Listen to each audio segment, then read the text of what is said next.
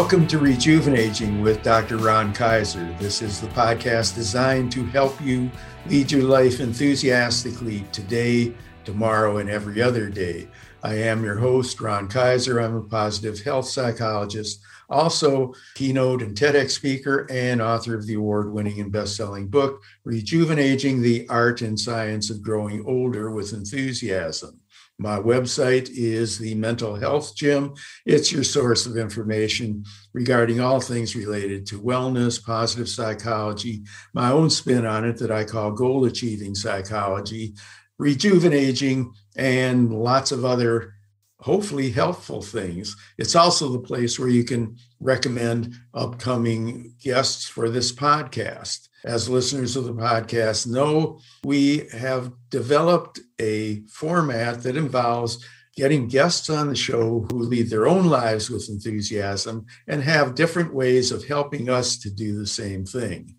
Hopefully, the podcast is not only just something that you listen to, but also will have an impact on the way that you lead your life in the most enthusiastic and positive way that you can. We have a very special guest today who's got a really kind of unique spin on how we can become the best versions of ourselves. I don't think we've had anybody on this topic yet, at least not specifically.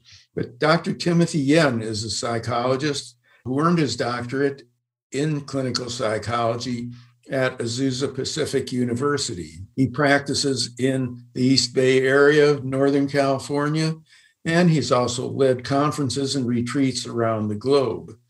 Between his years in private practice and another eight years as a mental health staff sergeant in the U.S. Army, he's empowered hundreds of individuals, families, organizations, and teams to develop authentic relationships and to grow into their best selves.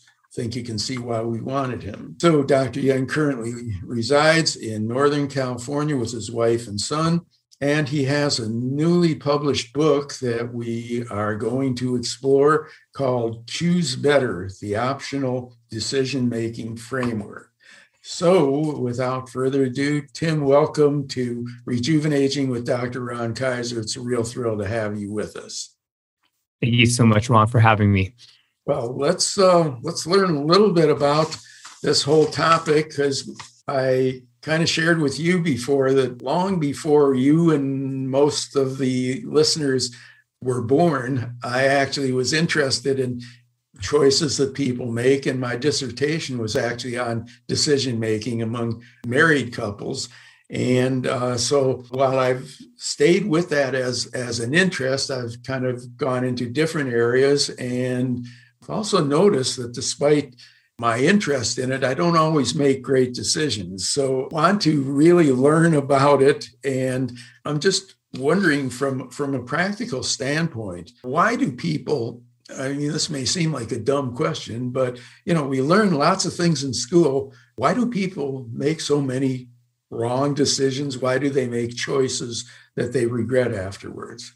It's a great question that I'm sure many people who have made poor decisions wonder themselves mm-hmm. because I want to believe your listeners and and people in general are fairly smart people and yet we don't always arrive at the best decisions. So why is that? And I think there's so many reasons that we probably don't have time to go over.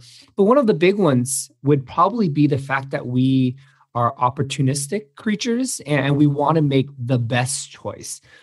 But the thing that we struggle with is figuring out how do we arrive at that conclusion because we have so much knowledge. I mean, at our fingertips. Now that things are so digital, the internet is easily accessible.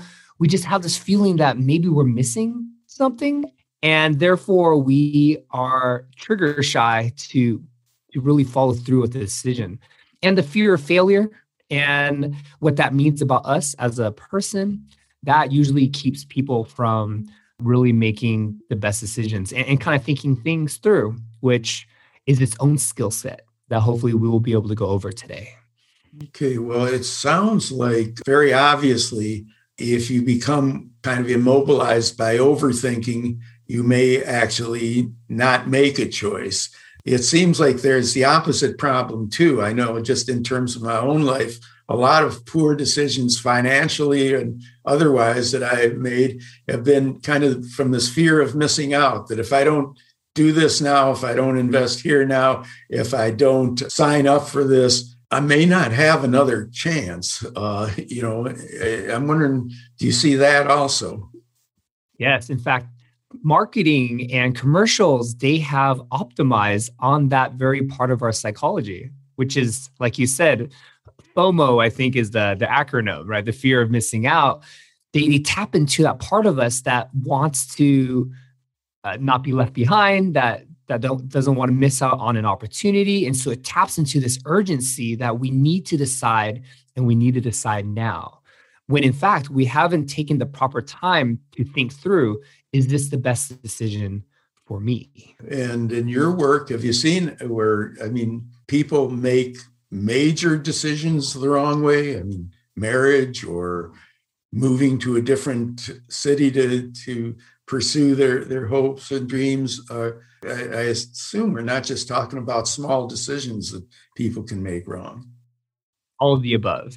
And, and to be fair for all of our listeners, sometimes you do think things through, but you're just missing some really important data points that were not available to you at the time. So, not all poor decisions are a result of a lack of diligence per se. Sometimes we just don't know because we just didn't have that piece of information at that time.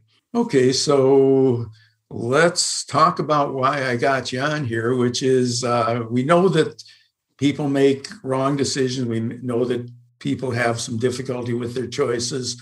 Tell us a little bit about the framework that you've developed, because presumably we don't have to accept the fact that that wrong choices it has to be a way of life.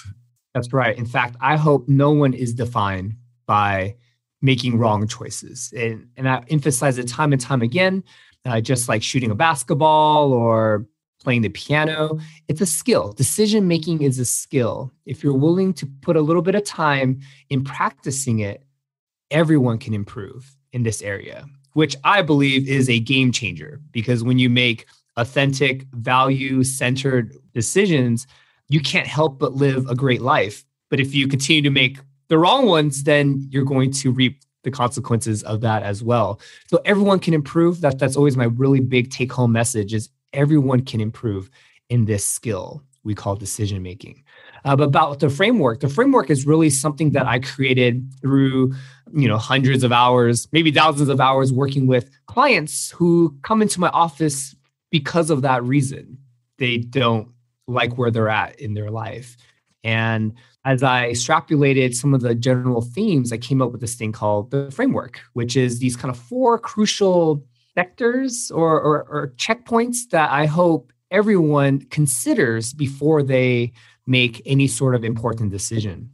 And I'll go through it really quickly. And Ron, if you want to have me elaborate more on any particular checkpoint, I'm more than happy to do that. But I'll give a really quick, broad overview for your listeners.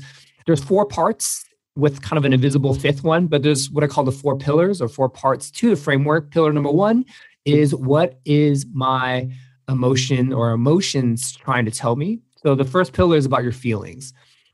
If it's important, you're going to feel a certain way about it. And I encourage and challenge people to identify what these feelings are in relationship to this situation and what is the, the function or the why behind that feeling. And that's a very, very important data point or data points to consider. Number two, or pillar number two, is values of self. So, what are the things that matter most to you? Uh, what's meaningful to you about this decision? So, if your children's education is really important and you're deciding where to move, then that would rank higher, right, in terms of location of your house. It's just random different things. We have to realize that there's things that are really important to us. And when those values are not at the forefront of our decision, we're going to feel like we missed something and we're not going to feel great about that decision. Part number three is, is values of others. So we do live in a society full of people, and oftentimes our decisions impact other people. So we want to honor the people that we care about. We want to honor those who are involved. and ask those questions and discover what's important to them as well. Because the more our decisions can be a win win type of setup, the greater the world's going to be. And then the last but not least is what we call reality factors, which is there's certain things in our lives that are independent of what we think and feel. They are, it is what it is. The house at this time is colored red. Well, that's that is what it is. There's racism that exists in my neighborhood. That's just a reality, right? So there's certain things that we want to consider because there are consequences based on what we decide when we interface with some of these reality factors. And, and through that process, my hope is some options or viable choices will start surfacing as you go through each of these checkpoints. And when you consider all of those data points, I believe people are able to make the most informed decision. It doesn't mean it's going to be a home run, it's going to be flawless. I'm not making those kind of promises with my book that if you follow this, you'll live a life without regret. Well, I take that back. You may not live a life with regret because you did the due diligence of being thorough about your decision making. So you won't regret that piece of it. The outcomes, again, we can't control everything about what actually happens. But I think people will feel good and, and confident about where they arrive with their decision making. And then the last two little points, I guess, is talking about courage, which is just because you know better doesn't mean you always do better. So there, there's some processes in terms of working up to courage to actually follow through with whatever decision you arrive at. And then the last piece is what I started with, which is about regrets. Sometimes we have a poor track record. How do we overcome some of those mental barriers and keep trying at making great decisions?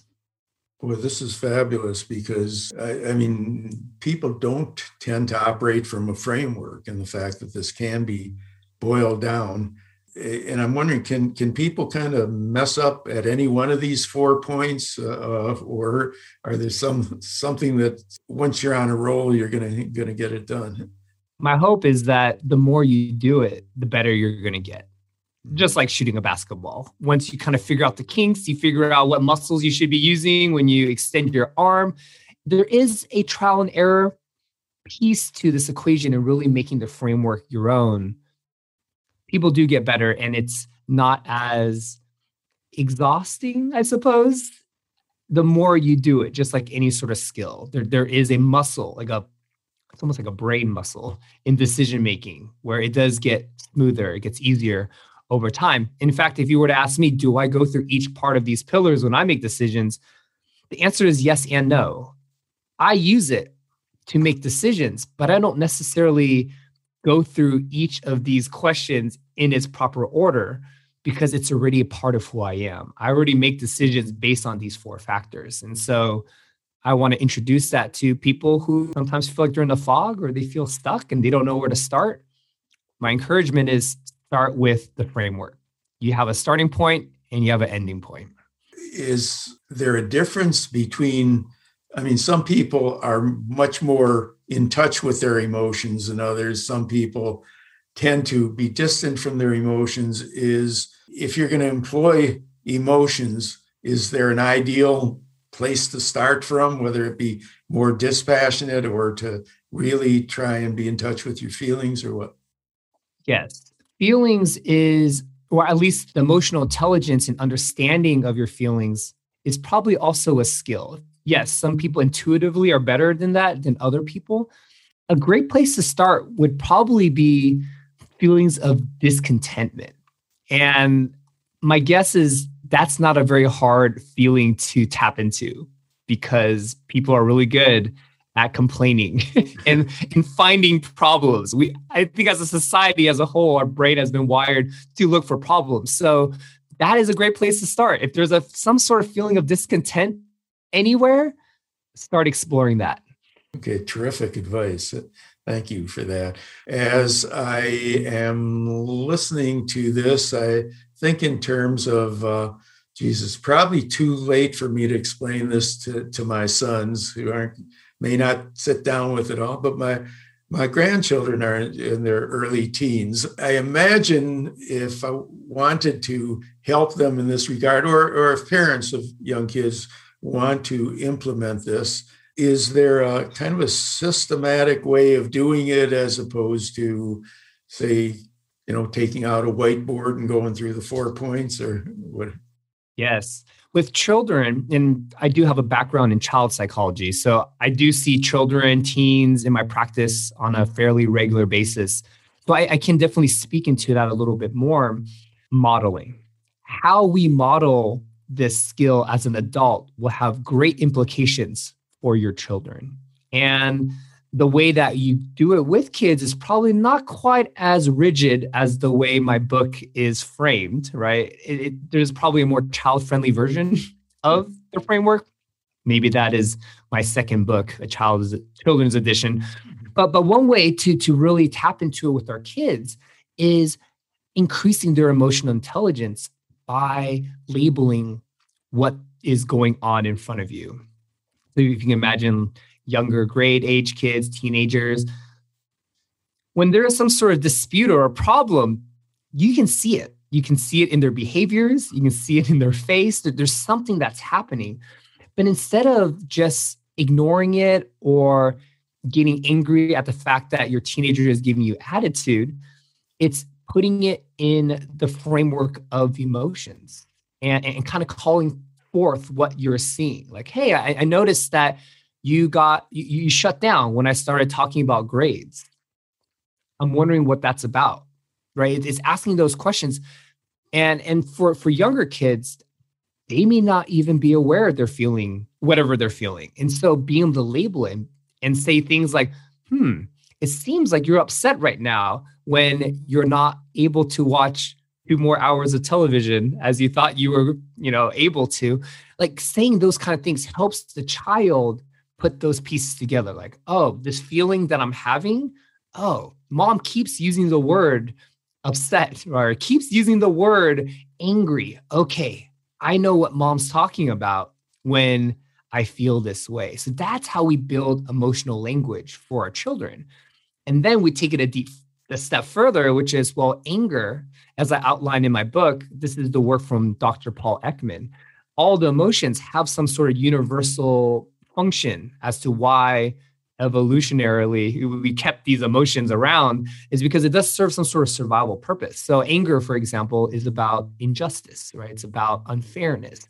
And so we get to ask our children that deeper question like, hey, you're really angry that you're unable to watch television for two hours. It probably seems really unfair, right? So you're starting to tap into, okay, this is why this emotion exists. And that's already helping your children with that framework of decision making because now we're having a conversation about unfairness and the real reason why they feel this way. Okay, now we can start having conversations about values and, and, talking about what's important to the child, which is unlimited television. What's important to you as, as a parent, sleep and nutrition, or whatever it is you want for your child, and be able to in- communicate those things to your kids and and honor like hey i totally get that you want to watch tv for two more hours. That sounds like a whole lot of fun. You value that. Mommy or daddy on the other hand we value growth health and, and it's important for you to sleep whatever the case may be. And so it's, it's having a language around why parents are making these kind of decisions on behalf of their children. It's not just assuming the children know they don't. Like, why would they know these things unless someone is able to verbalize it to them? So these are just little nuggets of ways that we can implement the framework with our children. Yeah, so that's great. It's not just about decision making, but it, it really is uh, a way to kind of generally improve the, the growth and the mental health of, of children uh, by utilizing this, this model as a basis. Right. That's that's terrific. I'll have to try it and and see how it works with grandchildren. But that brings me to the other end of the age spectrum. A number of my peers, I, I'd really try to discourage this, but complaining about and regrets is unfortunately kind of a, a, a generational uh, thing with with older adults uh, having regrets over the job that they took or the career that they chose or the spouse that they chose or the investment that they made or the one that they didn't make or many of them uh, aside from just the mental health issues of living in the past uh, which is not a separate problem but not but brings in some other issues. But i'm just wondering at whatever age if somebody is more stuck with regrets about a decision that they made that that they can't remake at this point. Um, what do you have to say to them? The regrets really, I mean, feeling regretful is an emotion that's that's tapping into some sort of need, and and I think you you hit it, Ron, which is there is a strong part of an individual who feels regretful that they want to go back in the past and undo something undo a decision or, or do a decision that they did not do. And my my first recommendation is really honoring and validating that thought. Because sometimes people bypass the validation piece and that's why the regret keeps coming up. It's like there, there's like this war in their minds where there's like a logic part of their brain that's like oh you should get over it man. Like it's already over. Why do you keep thinking about it my guess is the reason why it's still stuck in there is because there hasn't been a proper grieving in a proper honoring of this decision that has led to some sort of regret. So that's probably the first step in saying, yeah, you know, if I knew better, I probably wouldn't have invested my life savings into this one stock or whatever, whatever it was that that was happening. And I think that's okay. I think it's okay to acknowledge it. I think it's healthy. From that point, emotionally, people are able to, or are more able to move forward and talk about redemption. I don't know if that's the right word to use, but redemption meaning, okay, is there some sort of wisdom that I can glean from what has happened in the past? Because if there's wisdom that you can acquire from the past, then it wasn't completely a mistake, that there, there's something valuable that you got from it. And the million dollar question then comes how do I use the wisdom of the past in my present and my future? And when you're able to use that wisdom, then regrets hold a totally different kind of feeling because you kind of leveled up as an individual. I'll, give you an example for myself. So, my wife and I, we went to uh, Mexico for vacation. This was probably several years ago, back in 2017, I believe. And the, the resorts are always trying to sell you these timeshare kind of things. And they're, they're trying to sweeten the deal, do this and that. Well, regretfully, I got suckered into one of those timeshare presentations. And it all kind of sounded great in the moment. And then dread and regret kind of sank in, you know, the, the night before or the night after. But then I still ended up going through with it. And yeah, if I if I look back, I would not have gone through with any of it. But the wisdom that I gleaned from that 2017 experience is I became a lot wiser in how I make purchasing decisions because I am naturally too trusting, too gullible, probably for my own good. And so my wife and I both learned that hey, when we're about to buy a new car, for example, we're not just going to go with the first deal that sounds really good we're actually going to walk away, wait an hour, kind of hash it out, and then go back to the dealership, which is precisely what we did with our next car purchase. And we felt so much better about that. But that strategy would not have come up unless we experienced the regretful purchase of the timeshare back in 2017. So that's just an example of how we can redeem our past for a better future it's a great story and uh, makes me feel a little better about my some of my financial uh, misdeeds because that's one thing I haven't done. Uh, so good for you, good, Ron. Good to know that that I haven't made every possible mistake that can be made. But but I think as a true psychologist, it seems like we can thus use every experience as a learning experience and uh, recognize we're all really works in progress and I think if we're not stuck, I, I think that's the biggest problem a lot of times with people who get to be in the senior years is they get stuck in the regret as opposed to using it and building upon it. So that's really wonderful advice. So we've been talking about your ideas and it's been very educational, very helpful and also entertaining. But I uh, again, I can't, as a psychologist, I can't let you off the hook without learning a little bit about you and your journey. How did you happen to get into this this line of work, and and how did you happen to particularly develop these these plans on on making choices and decisions and so on? So my my journey as a psychologist or becoming a psychologist is is fairly unique, and in that I never aimed to be a psychologist. Uh, I kind of stumbled upon it in a way. I, I wanted to be a journalist uh, right out of high school, did this little radio show and was really enamored about broadcast journalism. But then I didn't want to pay for my own college tuition. So signing up for the US Army kind of made sense at 17 and a half. Give away eight years of your life to get your college paid for. Like somehow that made sense to me. So I enlisted and realized during the, the medical examination process that I was severely colorblind. So you need color vision to be a journalist, apparently. So that career path got halted in its tracks. And mental health was one of the few options left over for a colorblind person like myself. So that's kind of what happened is I, I kind of stumbled into it and I fell in love with it. I, I love the work. I, I love hearing people's stories. I love being part of the transformation process of changing or helping people guide themselves into a better trajectory of their lives. So I find the work very meaningful. So I did go back to school to be as equipped as I can be to help as many people as I can. Terrific story. How did you happen to to focus on decision making, choosing stuff like that?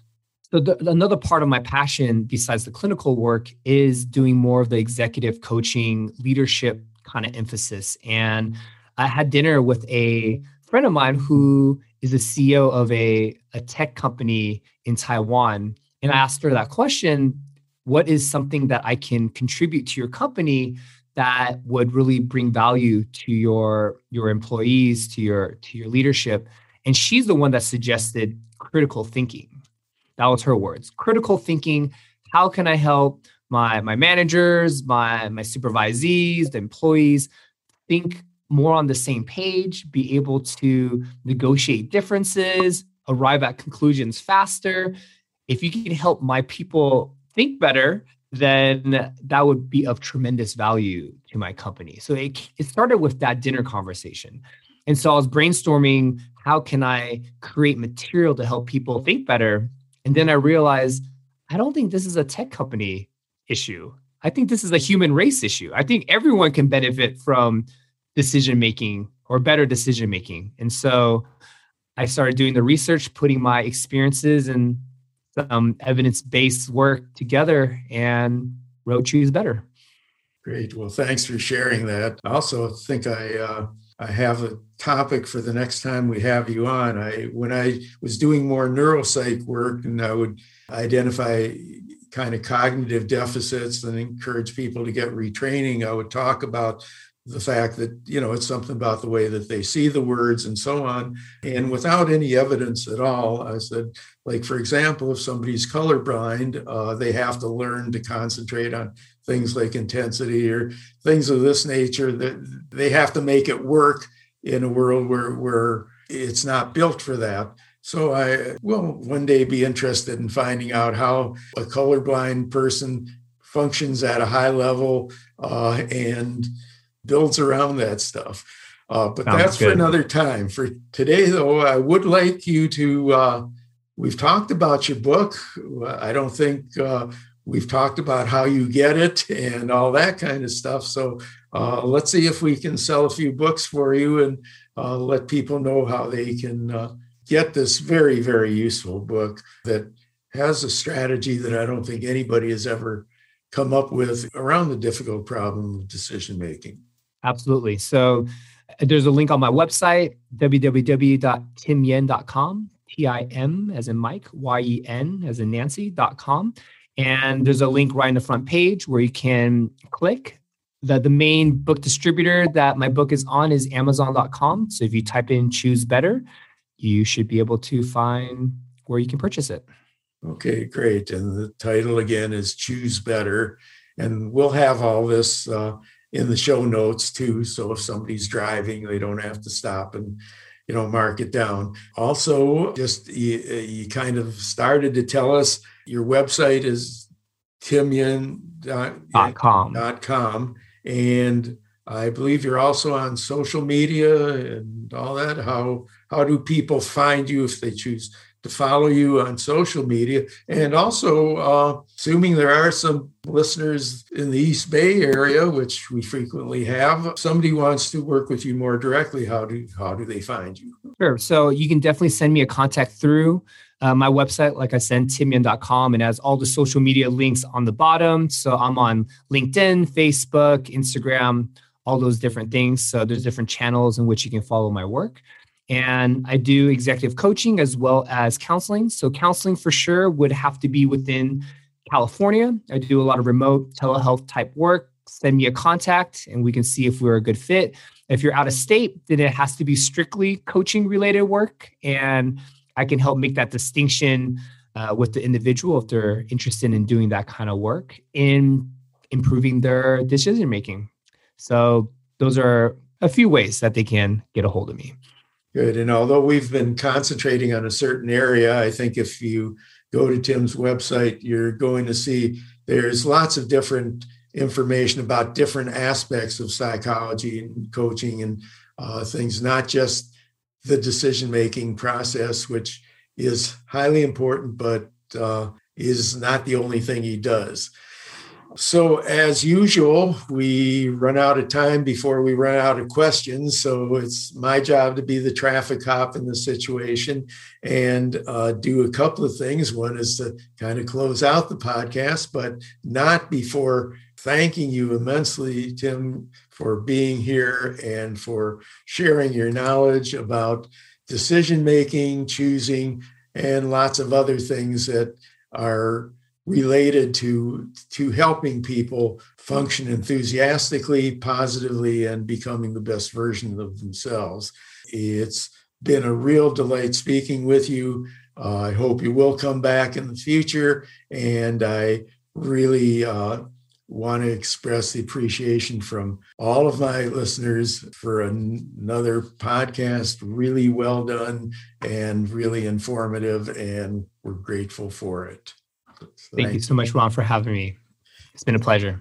And this has been Rejuvenating with Dr. Ron Kaiser with our guest, Dr. Timothy Yen, who has enlightened us in another way to help us lead our lives enthusiastically, positively, in a most mentally healthy fashion keep in mind again to uh, our website is thementalhealthgym.com hope you'll visit frequently. And i hope that you all will subscribe download review rate the podcast and be back next week for another really interesting guest to help us lead our lives enthusiastically and in a most healthy and positive manner. Until then uh, once again Hope you'll, uh, if you haven't picked up your copy of Rejuvenating, The Art and Science of Growing Older with Enthusiasm, I hope that when you visit the Amazon website to get Tim's book, you'll also look at mine in one of its formats. And on that note, since we're still in the pandemic, I'm going to close out with encouraging you all to stay safe and look forward to seeing you next week.